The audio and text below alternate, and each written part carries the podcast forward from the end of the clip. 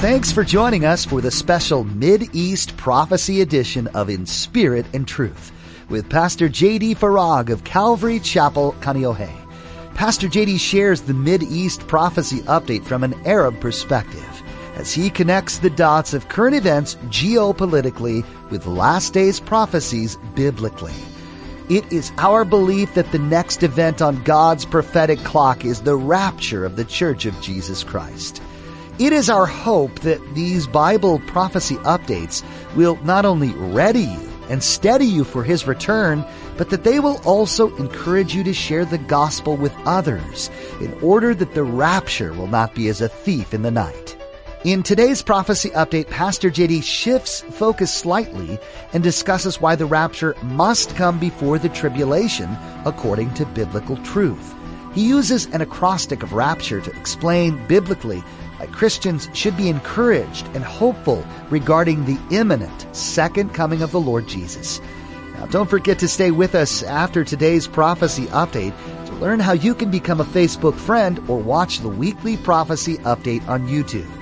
Now, here's Pastor JD with today's prophecy update as shared on August 9th, 2020. Before we jump into this, I want to address the question of why this and why now. I have two main reasons. The first of which is because of the swiftness with which everything that we're told will happen during the seven year tribulation is beginning to happen now. Very fast, swiftly. I mean, breakneck speed. In Luke's Gospel, chapter 21, verse 18, Jesus said, When you see these things begin, keyword, to come to pass, then look up and lift up your head because your redemption draws nigh. So, in other words, when you start seeing these prophecies beginning to come to pass, prophecies that we know from scripture will ultimately find their fulfillment in and during the seven year tribulation, and they're already starting to happen now. I like the, the best illustration I ever heard was that of Christmas and Thanksgiving. You know how during that time of the year you go into the malls? All of the decorations and the signs are up for Christmas. And it's earlier and earlier every year. Have you noticed this? So like September, you already have Christmas, you know, stuff up. It's only September. So uh, here, here's the thing: you go in and you see all of the signs up for Christmas, but Thanksgiving is before Christmas. So if Christmas is that close, how much closer is Thanksgiving? You get the point? When you see the, the signs of all of these prophecies in the tribulation already up, and running, so to speak. And the rapture like Thanksgiving is before Christmas like the second coming. How close are we? That's why we're talking about this now. The second reason really ties into the first, and it's that if we as Christians are unsettled concerning the pre-trib rapture, let me back up, the sound doctrine of the pre-trib rapture, then we, in effect, give Satan a blank check to fill in the amount of doubt and fear in our lives. Because if I'm not sure, I'm uncertain, I'm not really convinced, I don't really believe, then that's a game changer. That changes everything. Now I'm not looking for Jesus Christ, I'm looking for the Antichrist. I'm facing a very serious life and death for all eternity decision about whether or not I'm going to accept the mark of the beast, which is already in play, and the technology already in play, and the Antichrist system already in play. It's already here. It's just a matter of time. Bible prophecy has Uh, what I like to refer to as a shelf life and expiration date. You know, when you have things in motion and you have this momentum, there's no pushing the pause button. It's that proverbial when the iron is hot strike. strike when the iron's hot. Or as we've heard it said more times than we care to remember or mention, never let a good crisis go to waste. I would uh, venture to say this is not a good crisis. This is a near perfect crisis. I mean, if you wanted to come up with the perfect crisis, this would be it. I have to confess that just going back through my archives to prepare for today's teaching has really greatly encouraged me, uh, renewed my hope, and reinforced my faith. Because I have to confess, I mean, I'm looking at all that's happening and I'm like, it better be a pre tribulation rapture, right? And it is. And it's my hope and my prayer that you will be greatly encouraged today and renewed in your hope and strengthened in your heart. So, what follows are seven of the many reasons proving a pre-tribulation rapture and I put it in the form of an acrostic of the word rapture the revelation to us, the effect upon us, the purity of us, the trumpets for us, the uniformity with us, the responsibility on us, and the encouragement from us. How clever is that? I came up with this 11 years ago. Give me a break. I kind of like it. Hope you do too.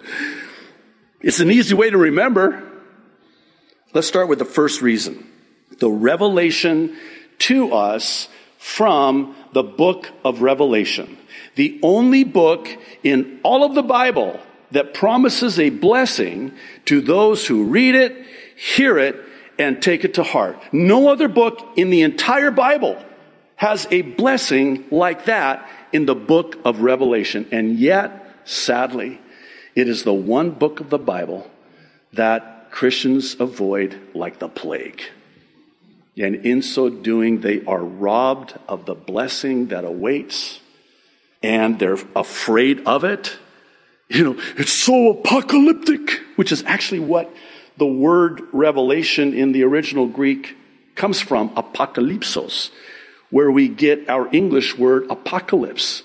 And so when you hear that word, what, what do you, you know, imagine or picture in your mind's eye? Apocalypse. Oh no. You know what actually it really means?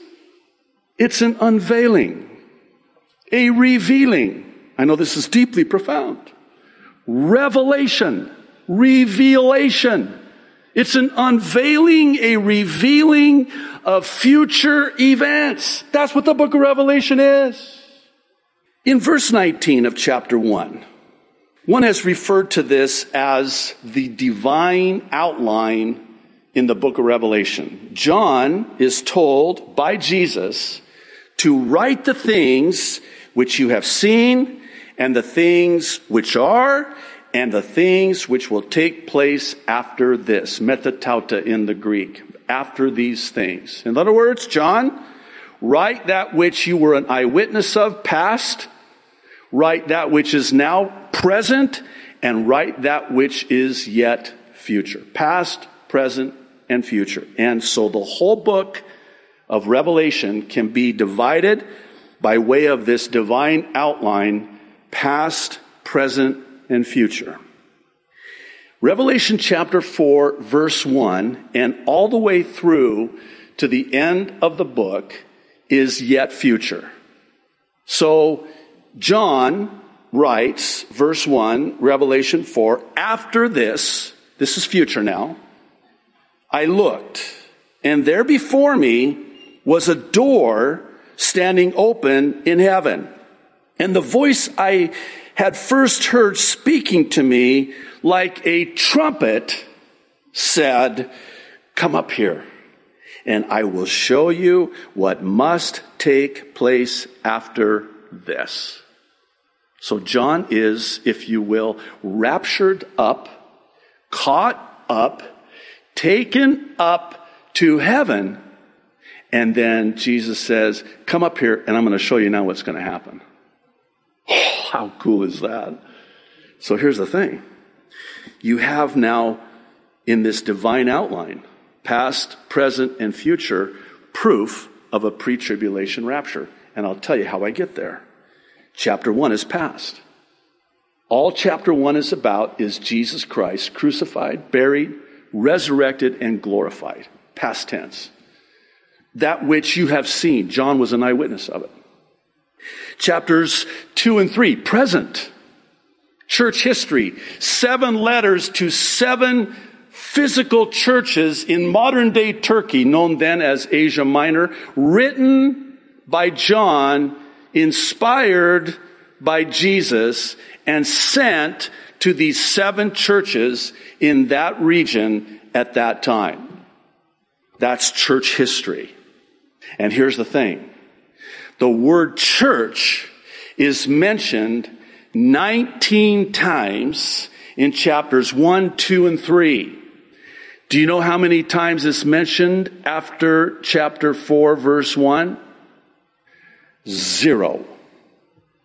See, chapters 4 and 5, really the rapture, chapters 6 through 19, all about the seven year tribulation.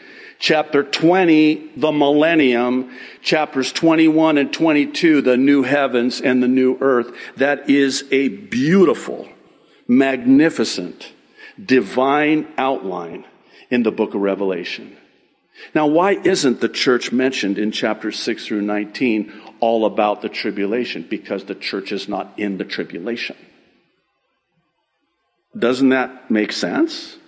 Well, then one might ask, well, yeah, but what about those that uh, are, are saved in the tribulation? They're not the bride. We're going to talk more about that in a moment.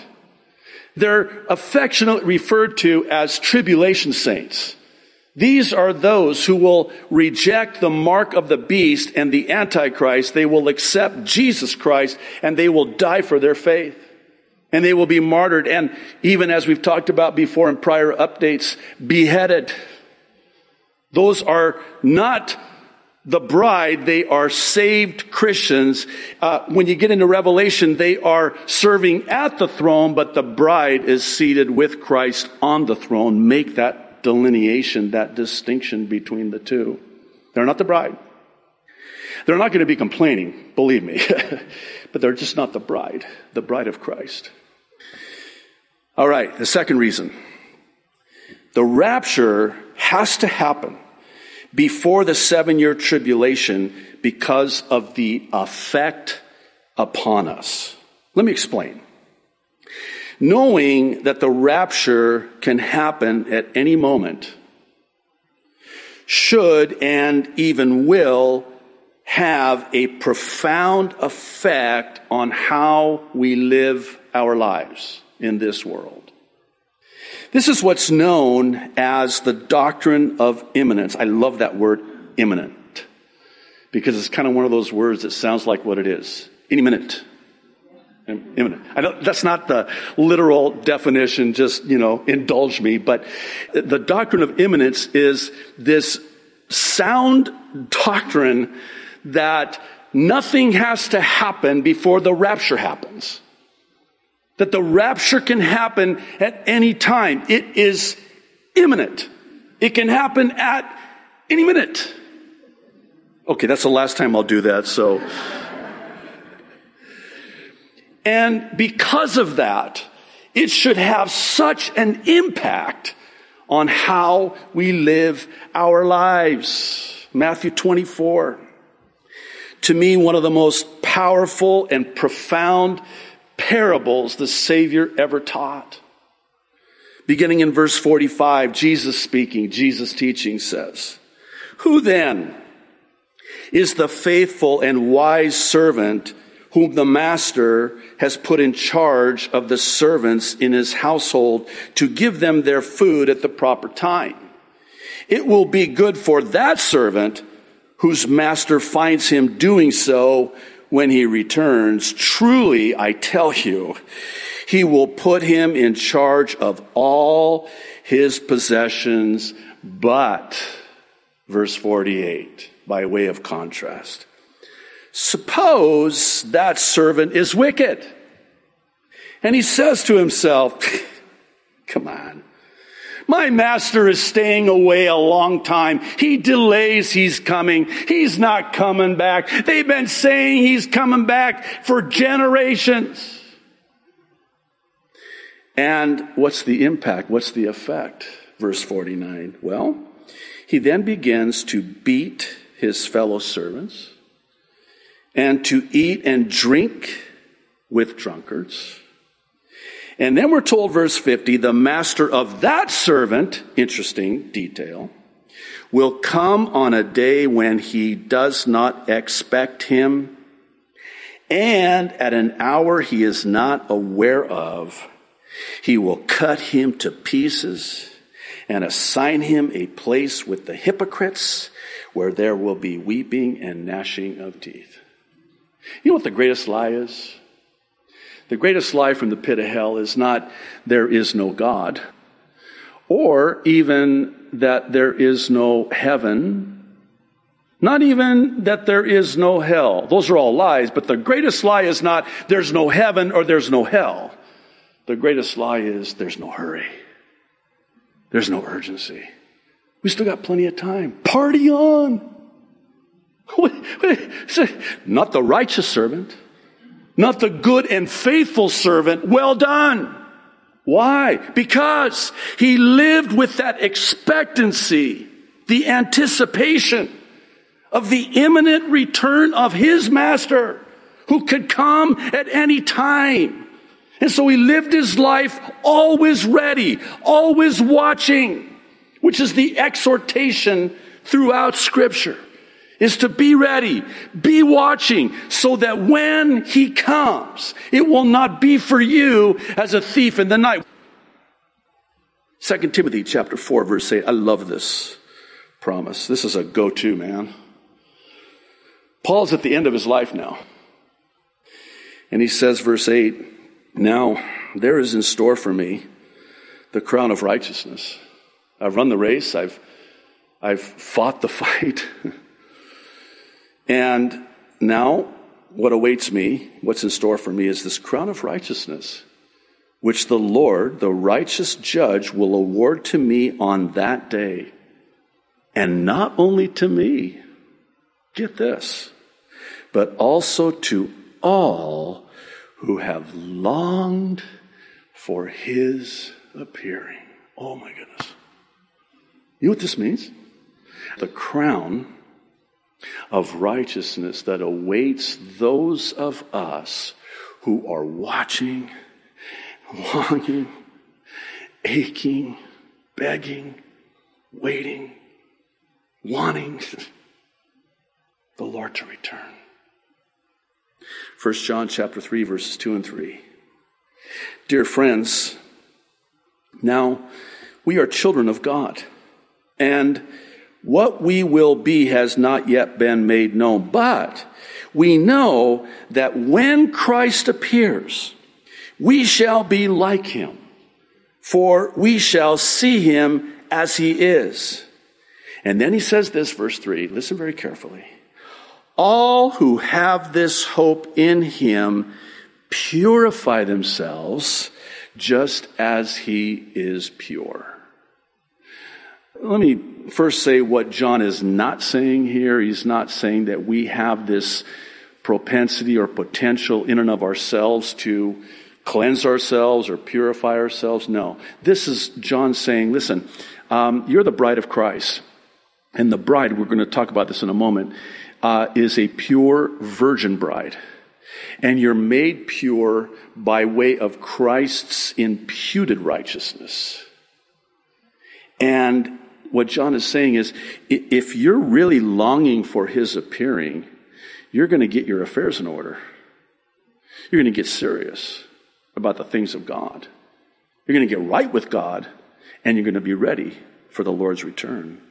Well, this brings us to our third reason, really ties into it, and it's the purity of us as the bride of Christ. In 2 Corinthians chapter 11 verses 2 and 3, Paul says, I am jealous for you with a godly jealousy. And here's why. He says, I promised you, betrothed you to one husband. You're engaged to Christ so that I might present you as a pure virgin to him. But I'm afraid that just as Eve was deceived by the serpent's cunning, your minds may somehow be led astray from your sincere and pure devotion to Christ. What Paul is describing here, and he echoes it in his other letters, is that we are the bride of Christ, engaged to Christ soon to be married at the marriage to Christ. To me, one of the most convincing and compelling proofs of the pre tribulation rapture is that of the ancient Jewish wedding customs, which paints this magnificent picture of a pre tribulation rapture. It also answers the often asked question of whether or not Jesus ever taught a pre tribulation rapture. And thankfully, not only did Jesus teach this, the Gospels are replete with Jesus speaking as a bridegroom to his bride, and they would have known it. They would have understood it. Many of you know that I was asked to be a part of Before the Wrath by Brent Miller Jr the executive producer of Ingenuity Films, and it was such a privilege because the film is all about this typology. And it's available on Amazon Prime. I would encourage you to watch it if you haven't already. It's a very well done film specifically about the typology in the Galilean wedding. So what follows is a brief explanation as to why it is that the rapture of the bride of Christ absolutely has to happen before the seven number of completion year tribulation. Let's start with the first one.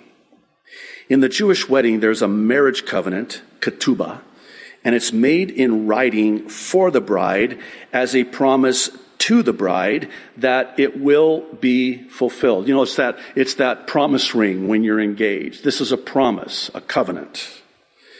With our wedding, a new covenant is made in the written word of God for us as the bride, and the old covenant promise is fulfilled.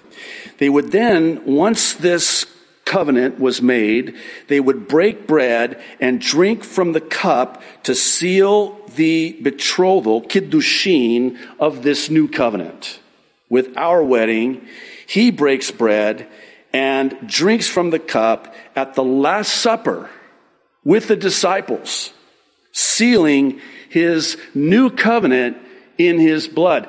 That was all about the bridegroom with the bride and the promise of this wedding that was coming. That's what the whole Last Supper was about. Thanks for joining us for this special Mid East Prophecy Update edition of In Spirit and Truth. We understand how important it is to know what God's Word says, especially in our world today. All around us, we see violence and despair running seemingly unchecked. We do what we can to alleviate these crises we encounter, but all the while we know evil is waiting right around the corner. The Bible tells us that Jesus will return one day and finally wipe the enemy's influence from the face of the earth forever. This event is closer than we may think, and it's important to know what to expect. The prophecies we read in the Bible can be confusing, but they do provide us with clues as to what we'll see unfolding in our world as we near the return of our King. Each week in the Mideast Prophecy Update, Pastor JD takes a look at the current events happening around the globe and holds them up to the lens of God's Word. He shares what God reveals to him with you each week. This information is not meant to scare you but rather to inspire you to take the gospel message out into the world. Every person needs to have the chance to meet Jesus before he returns and to know what his love and grace can do for them. These Mid-East prophecy updates are available to you on our YouTube channel as well or through our mobile app. Visit inspiritandtruthradio.com to find links to both. Thanks for listening today and be sure to join us for the next update right here on In Spirit and Truth.